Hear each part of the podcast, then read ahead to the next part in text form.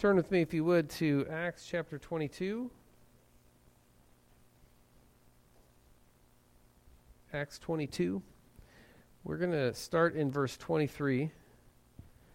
But um, I'm actually going to, as we go through the points, I'm going to read the text as we go rather than reading it at the beginning. Because what I want to do for the first part here is I want to do a quick recap of the last couple of Sundays um, for a couple of reasons. One, if anybody happened to not get to watch the video, I want to make sure that we're all on the same page uh, because the last two Sundays tie in. It's the same. It's it's all part of one big event that's happening. What we're going to cover today, uh, but also uh, I don't want to lose the context. And so, since we weren't together for two weeks, I want to make sure that we keep this together with its context. So, two two Sundays ago was the text where Paul had gone into the temple. He had gone into the temple to uh, finish out the. He was he was he'd been spending some time with four men who had taken a vow, and that was the idea of the Jerusalem elders, so that Paul would appear to be somebody who was following the law, just to kind of uh, calm down some of the tension, because there were rumors when he was still on, on, in his travels. There were rumors reaching Jerusalem and the Jews in Jerusalem, and even the Christians in Jerusalem, that Paul was telling people not to follow the law at all, telling people, instructing them you should not circumcise your children. And we talked about how those rumors weren't true. Paul had, he had taught that circumcision was not essential for salvation, that the law was not essential for salvation, only Christ can save. But Paul never told anybody, don't follow the law. Okay. Is that on? Okay. So he never he never told them not to follow the law. He just told them not to put their hope in the law, that their hope needs to be in Christ's sacrifice. So he was with these people and he was trying to finish out this this time and he was purifying himself so that he wouldn't defile the temple according to the law. And so he'd gone into the temple for that. But when he was there, there were Jews from Asia Minor who were there who recognized him. And the Jews in Asia Minor um, were not pleased with Paul. They'd tried to have him taken out when he was in Ephesus. Um, and so they saw him in the temple. They raised a ruckus among the crowd and told them, "This is the man who's been who's been basically teaching heresy all over the world. Help us!" And they dragged him out of the temple. And as they got after they got him out of the temple, they shut the gates of the temple so he couldn't get in and defile the temple again. And then they started to beat him.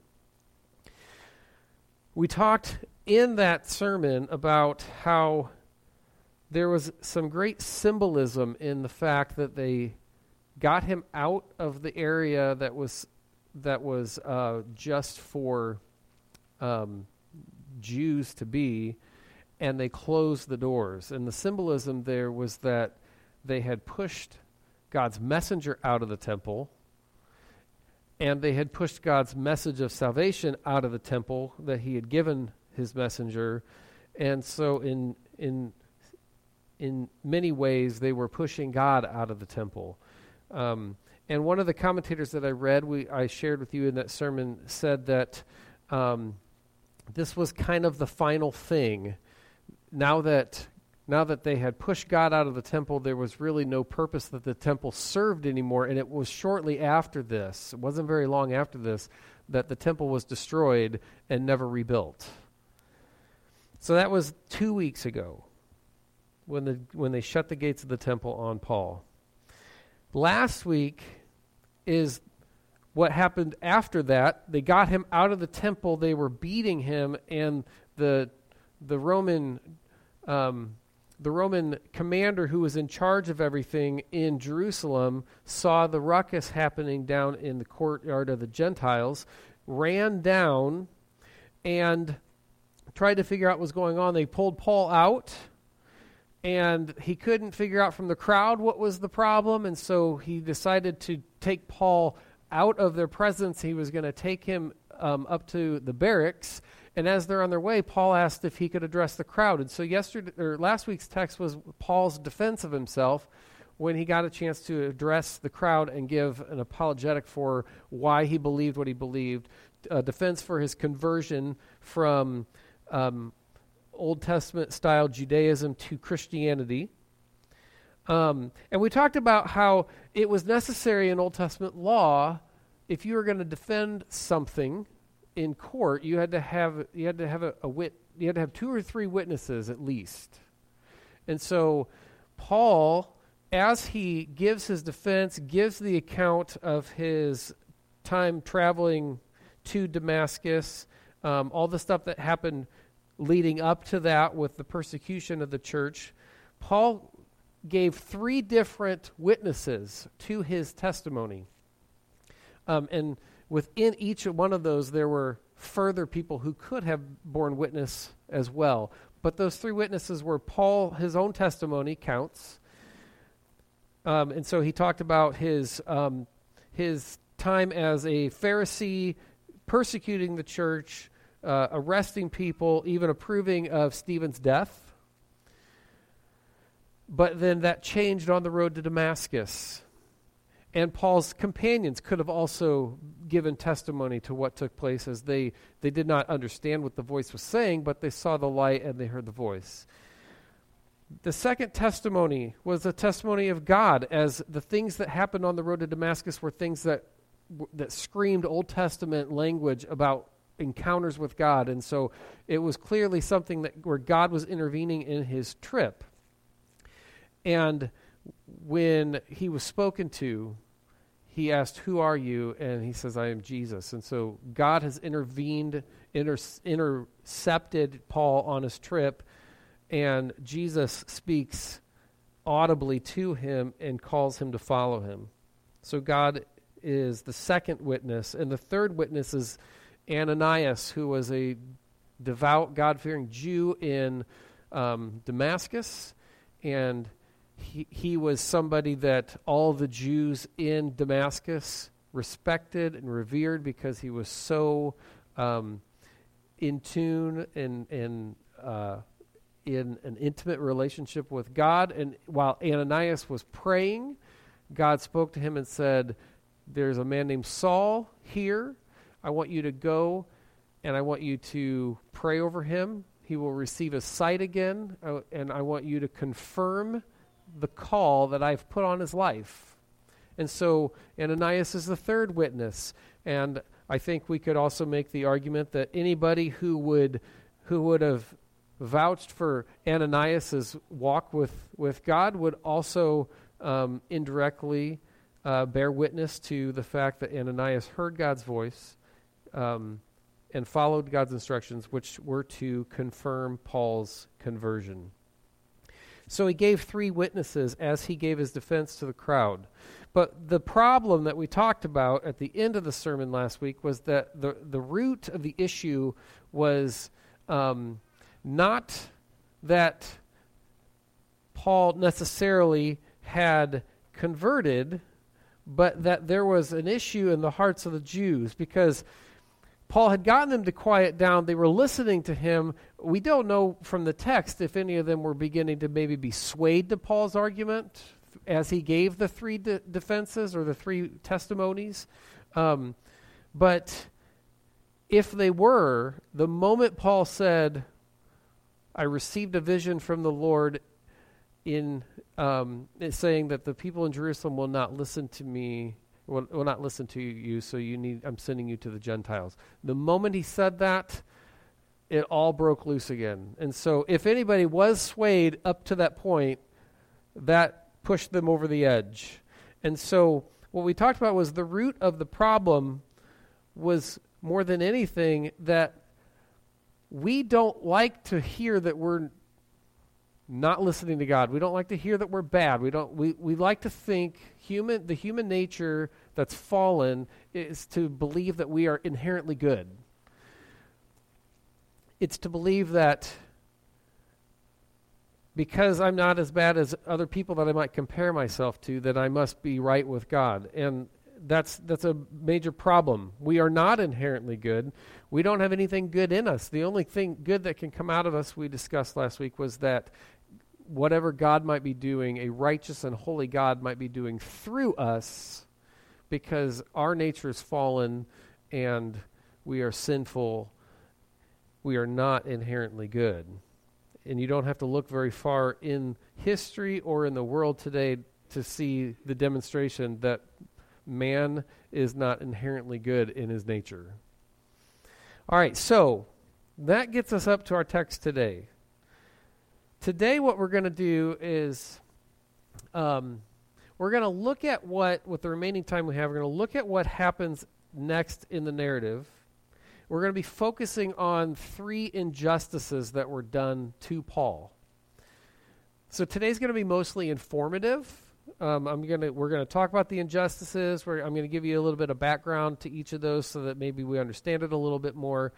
And then we will come back to this text next week, and I will go in deeper with uh, wh- how Paul responds to those injustices, um, how we apply that to our own lives today um, with injustices that might be done to us, and how we respond. So we'll, next week we will dig into more of the teaching aspect of this. Today's going to be more informative and background study um, as we continue with this narrative that is a lengthy part of Acts, starting when Paul first arrived from his last missionary journey back in Jerusalem. So, let's pray real quickly, and then we will get into injustice number one. God, we thank you for this text. We thank you for Paul's life, his um, life as an example for us. Um, Lord, we pray that you would help us to be people who have the resolve that Paul had, that we would be willing to lay down our life if necessary for Christ, for he laid down his life for us. Um, God, we pray that that as we dig in today and we look at it again next week, that you will teach us about your character of justice. Justice is born out of you. Um, help us to know how to imitate that character of justice. In Jesus' name. All right. Injustice number one comes from verses 23 to 29. And injustice number one was that an innocent man was to be flogged. So if you are looking in your text, in your Bibles, starting verse 23, so this is the crowd has been, they dragged him out, they've been beating him. He gave the testimony, they started in an uproar again. And so the, the uh, Roman commanders trying to get Paul out of there and figure out what is going on. Verse 23 As they were shouting and throwing off their cloaks and flinging dust into the air, the tribune ordered him to be brought into the barracks, saying that he should be examined by flogging to find out why they were shouting against him like this. But when they had stretched him out for the whips, Paul said to the centurion who was standing by, Is it lawful you to flog a man who is a Roman citizen and uncondemned? When the centurion heard this, he went to the tribune and said to him, What are you about to do? For this man is a Roman citizen. So the tribune came and said to him, Tell me, are you a Roman citizen? And he said, Yes. The tribune answered, I bought this citizenship for a large sum. Paul said, But I'm a citizen by birth. So those who were about to examine him withdrew from him immediately. And the tribune also was afraid, for he realized that Paul was a Roman citizen and that he had bound him. All right, so the first injustice is that he was going to be flogged. He'd been put in chains and they'd stretched him out and they were about to flog him until Paul asked them the question if it was legal for him to do that. Now, if you look at the text, um, and I didn't look in other versions, so I don't know if other versions word it differently, but the ESV words it, says that he was to be examined by flogging. In other words, we will inflict pain upon you to get the information out of you that we want. We will inflict pain upon you to get information out of you. If you think about our culture today, we have detectives who are trying to get information out of people that they are that they've arrested uh, for crimes. They use psychological tricks sometimes just to get suspects to confess. Uh, he or she might bargain for a lesser sentence if they give a confession. Um, they might play good cop, bad cop in order to get uh, some information out of somebody. But the Romans didn't play mind games to get information from someone, they just beat you with a whip until the pain was so excruciating that the suspect talked. This is how they were. The, he instructed the soldiers to examine Paul, stretch him out, beat him until he's willing to talk, so we can find out what this is all about. He couldn't get it from the crowd. He tried, but there's too much chaos. When Paul decided, when Paul asked to talk to them, he thought maybe as Paul's um, as Paul's talking to the crowd, maybe I'll figure some of this out. But it didn't work, and the crowd was in an uproar again. So he's so he says, "Okay, this is how we do it in Rome. Take him, tie him up, beat him, in order to find out what's going on." It makes me appreciate the founders of our country and the concept upon which our criminal justice system um, is designed to work. In Rome, you were guilty until you could prove that you were innocent. In America, you're innocent until you can, or until they can prove that you're guilty. There are two points here, though, that I think are important for us to know about the situation. The first one is that it was punishable by immediate death if someone lied about being a Roman citizen. If you said you were a Roman citizen, they found out you were lying, the punishment was they put you to death immediately. So when Paul claims Roman citizenship, you'll notice, according to Luke's text, they didn't like, they don't seem to question it.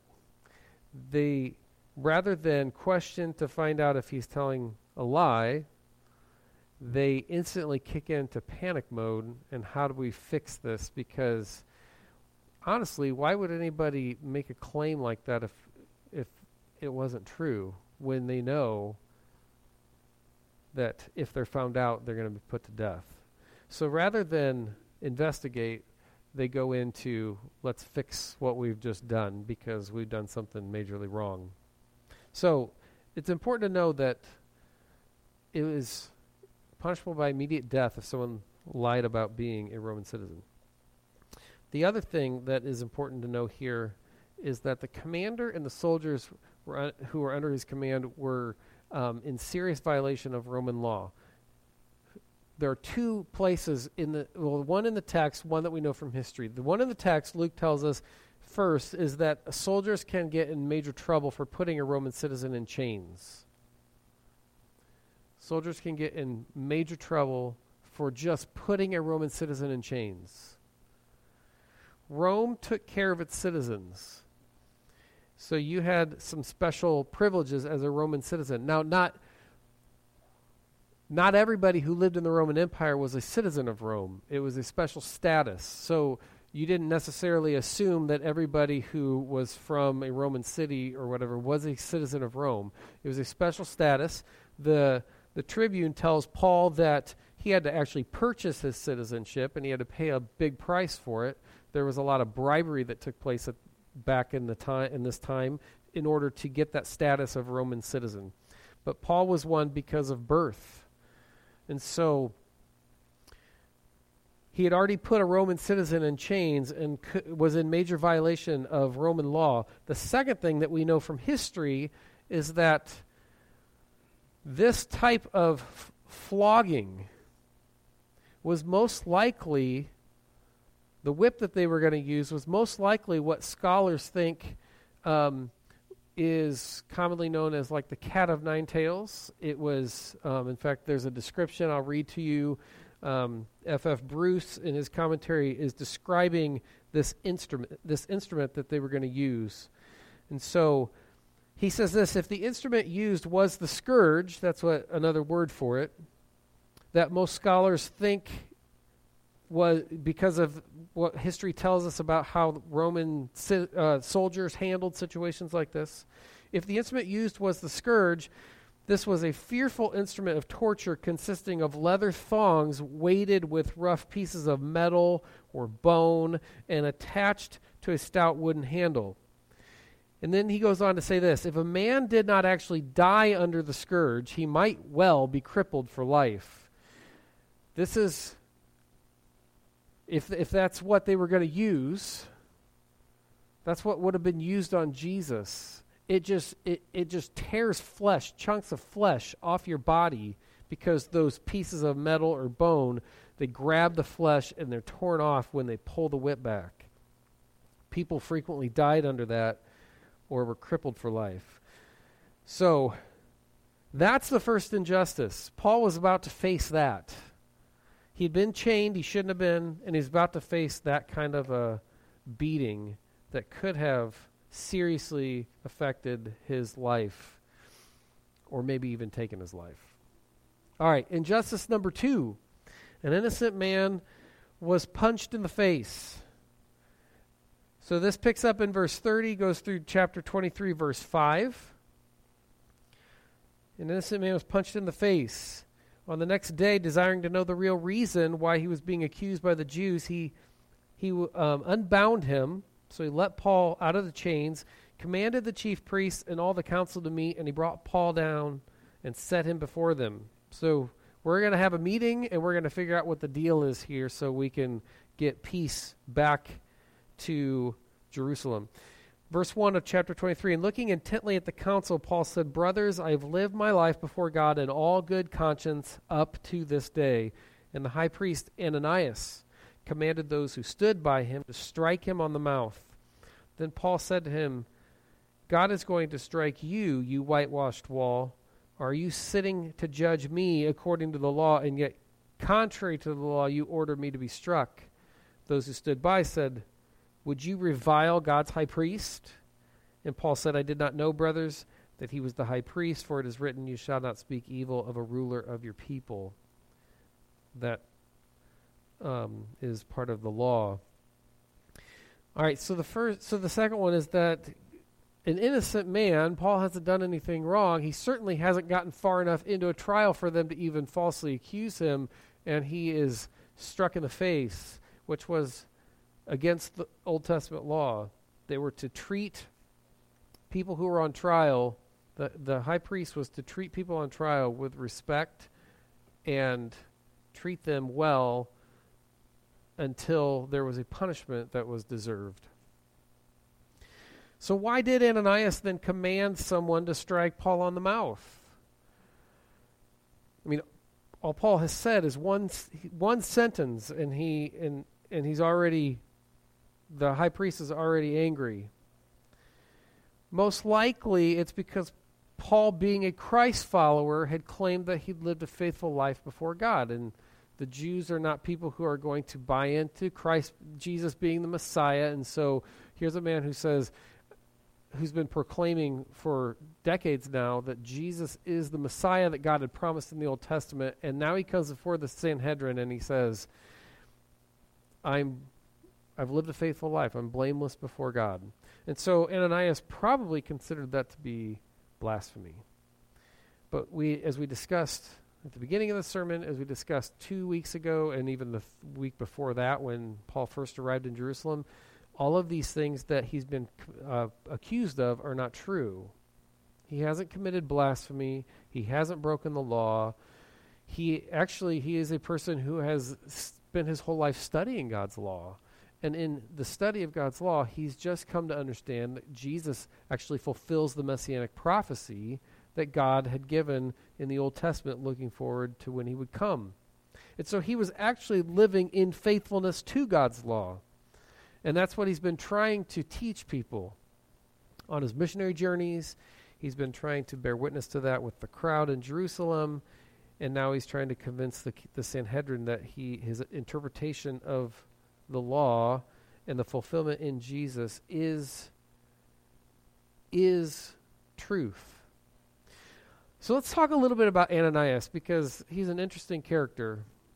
He was the chief priest here. Um, this is not to be confused with Annas, who was also a chief priest, but Annas was the chief priest in 6 to 15 AD. He was also present at the time. He was not chief priest anymore, but he was present at the time of Jesus' trial. But this is Ananias. He was high priest from 47 to 59 AD. So much later, Paul's been gone for some time. There's speculation among uh, commentators as to why Paul might not have known that Ananias was the high priest. And there's lots of different things that people have suggested, but I think it's safe to say that if, if for what no other reason at all, Paul hasn't been in Jerusalem for decades, he probably didn't even know who Ananias was. And if, which sometimes happens, if the high priest was not in his high priestly garb, then he would have looked like a member of the Sanhedrin. So Paul wouldn't have known necessarily who this guy was. He was not the high priest when Paul was a Pharisee.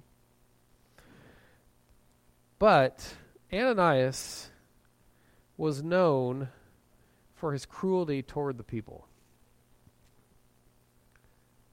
So it's not shocking. If that's his reputation, it's not shocking that the instant that he gets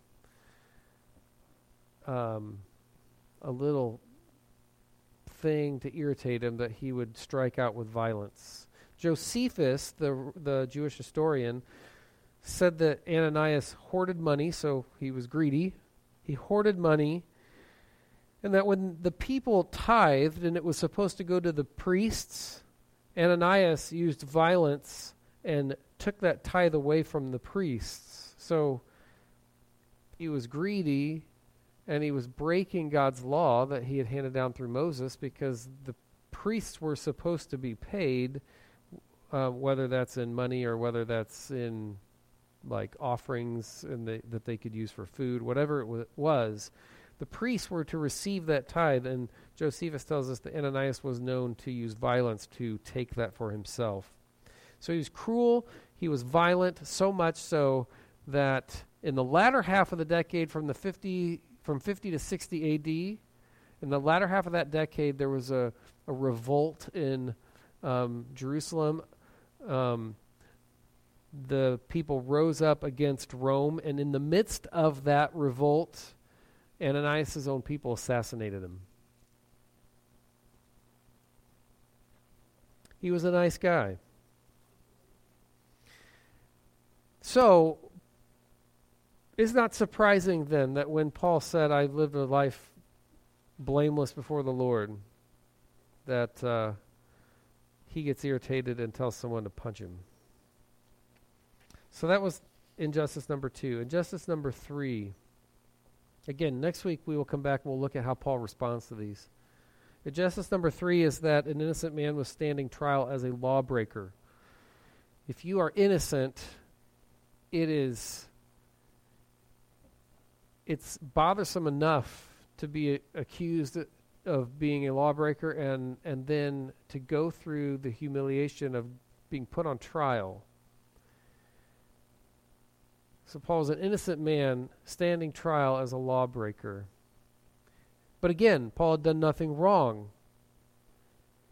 And he's being treated not even as just a common criminal, he's being treated as someone who would who was a heresy or a heretic teaching heresy. He was being treated as somebody who was trying to get people to to rise up against what Jews had been taught for millennia and to believe something different. So he's brought before the Sanhedrin. He's innocent, but he's put on trial before the Sanhedrin this in itself is intimidating because if they all were there, then there was probably 70 people there. And they sit in this half circle, and you're in the middle. And so you got 70 people that are surrounding you, basically, bearing down on you. And if you're on trial, they're probably not friendly. So Paul recognizes, though, that there are two groups of people. I mean, he knows this, but he, two groups of people in the Sanhedrin. There are Pharisees and there are Sadducees. At one time, the Sanhedrin was mostly made up of Sadducees, but Pharisees over time had gained some uh, influence and they had become part of the group. And so it's two different groups of people, kind of like we, our government's run by um, two major different parties that have different philosophies in life. But you had the Pharisees and the, and the Sadducees. The Pharisees believed in the resurrection of the dead, but the Sadducees did not. The Pharisees believed that there was, at, after this life, there was a resurrection that would take place and there was an afterlife. And the Pharisees believed that once you died, life was over. They didn't believe in the spiritual realm, they didn't believe in angels or demons. And so, Paul, knowing this, knowing that there is um, a, he's got this whole group of people that are, they've united and come, t- come together in a common cause because they don't like Paul.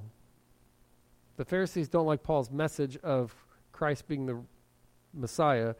The Sadducees don't like anything about Paul's message because his message is one of not only Christ being the Messiah, but also one that comes is born out of Pharisaical thought, also actually. So, um, so they both have a common enemy in Paul, but Paul recognizes that there's this tension between them, and he actually has something in common with the Pharisees because he was a Pharisee at one time. And so Paul makes the statement I am on trial today because of my belief in the resurrection from the dead. Um, starting in verse 6, he perceived that one part were Sadducees and the other Pharisees. He cried out in, in the council, Brothers, I am a Pharisee, a son of Pharisees. It is with respect to the hope and the resurrection of the dead that I am on trial. And when he said this, dissension arose between the Pharisees and the Sadducees, and the assembly was instantly divided. And then Luke goes on to explain what I've already told you that the Pharisees believed in resurrection, the Sadducees did not. But listen to what the Pharisees say. As they start now, rather than arguing with Paul, they start arguing with the Sadducees. They say um, in verse verse 9 then a great clamor arose, and some of the scribes of the Pharisees' party stood up and contended sharply, We find nothing wrong with this man. What if a spirit or an angel spoke to him? And then the dissension became violent to the point where the tribune had to step in. So it's interesting to me how Paul is so good at reading crowds and reading people, and he knows here's a group of people that actually I have something in common with, and my message is one of resurrection of the dead, and they believe in it, and these people don't. And so he just makes one statement, and instantly the, the atmosphere changes. It's no longer 70 versus Paul, it's now Paul and half the crowd against the other side that didn't believe in it. And and I find it ironic that the Pharisees are actually now claiming this man has done nothing wrong. They would not approve of his message of Jesus being the Messiah, but they're okay with saying he hasn't done anything wrong here because now if they if they if they still stand up and say you're in the wrong, then they're they're discrediting their own argument that there is a resurrection of the dead. So, the council's divided considering the fact that the resurrection of the dead is an essential truth to the gospel, because if there is no resurrection, then Christ didn't rise from the dead, right? Considering that that's an essential truth of the gospel, Paul gets half the crowd on the same page with him. Um, and helps them to understand what I'm teaching is actually Pharisaical thought. Like outside of his belief that Jesus is the Messiah, everything else that he is teaching, that he has been teaching on his, mis- his missionary journeys, is in line with what the Pharisees teach. He hasn't broken the law. He hasn't taught people not to follow the law. He hasn't taught anything that's false. They believe that there's a resurrection of the dead. They believe there's an afterlife, that you either spend eternity in God's presence with Him or spend eternity out of God's presence. And so, same system of thought. The only difference is Paul, in his study of the law, has been able to understand how Jesus fulfills all those pro- prophecies, and the Pharisees have not yet.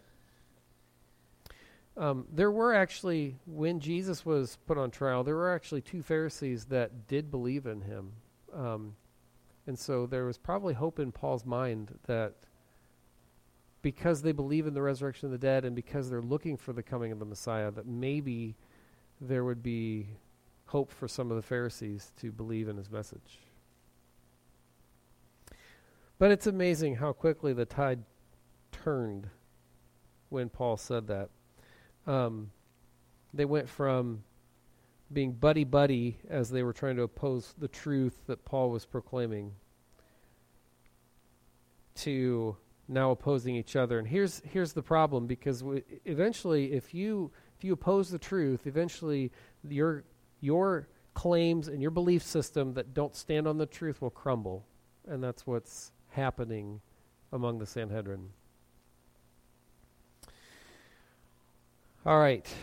So, those are the three injustices that he was going to be flogged when he shouldn't have been even bound, that he was struck in the face when he hadn't even been tried, and that he was put through this whole thing even though he wasn't a lawbreaker in any way. All right, so next week, when we come together, we're going to look at how Paul responds to those. And then we're going to look at God's character of justice and what we need to understand because we live in a time when persecution and injustice is is in our backyard, and i will talk more about that next week too. Um, it is it's already happening uh, in other places in the world. It's already starting to happen in America. Injustice is going to be thrust upon us, and we need to know how we respond. We need to be able to respond in a godly way that's biblical so that we are being faithful in all of that. So, we will get into that next week. Um, it was my intention when I realized I needed to recap and that was going to take up part of our time. It did become by design that I'm leaving you hanging so you are eager to get back next week. Let's pray, and then um, we will close with the doxology. God, we thank you so much for um, Paul's example. Um, it's it's not pleasing that an innocent person who has done nothing but just taught your love and your faithfulness and how we can be benefit we can benefit from your love and faithfulness through what you did in Jesus. Um, it's not pleasing that he had to go through what he did. But I thank you that we have that as an example. We're going to look next week to see how Paul responds. We're going to look at how we need to respond. And it's all got to, it has to come out of your character and be according to your word. Um, that's where we learn what justice is. And that's where we learn how to respond when injustice creeps into our lives. Lord, we pray for those who um, couldn't be here today. We ask that you would, that your presence would be with them and that they would know and that you would teach them and grow them and that all of us, as we're reading this month through the fruit of the Spirit, that all of us would see you maturing us in that to become more and more in your image. In Jesus' name, amen.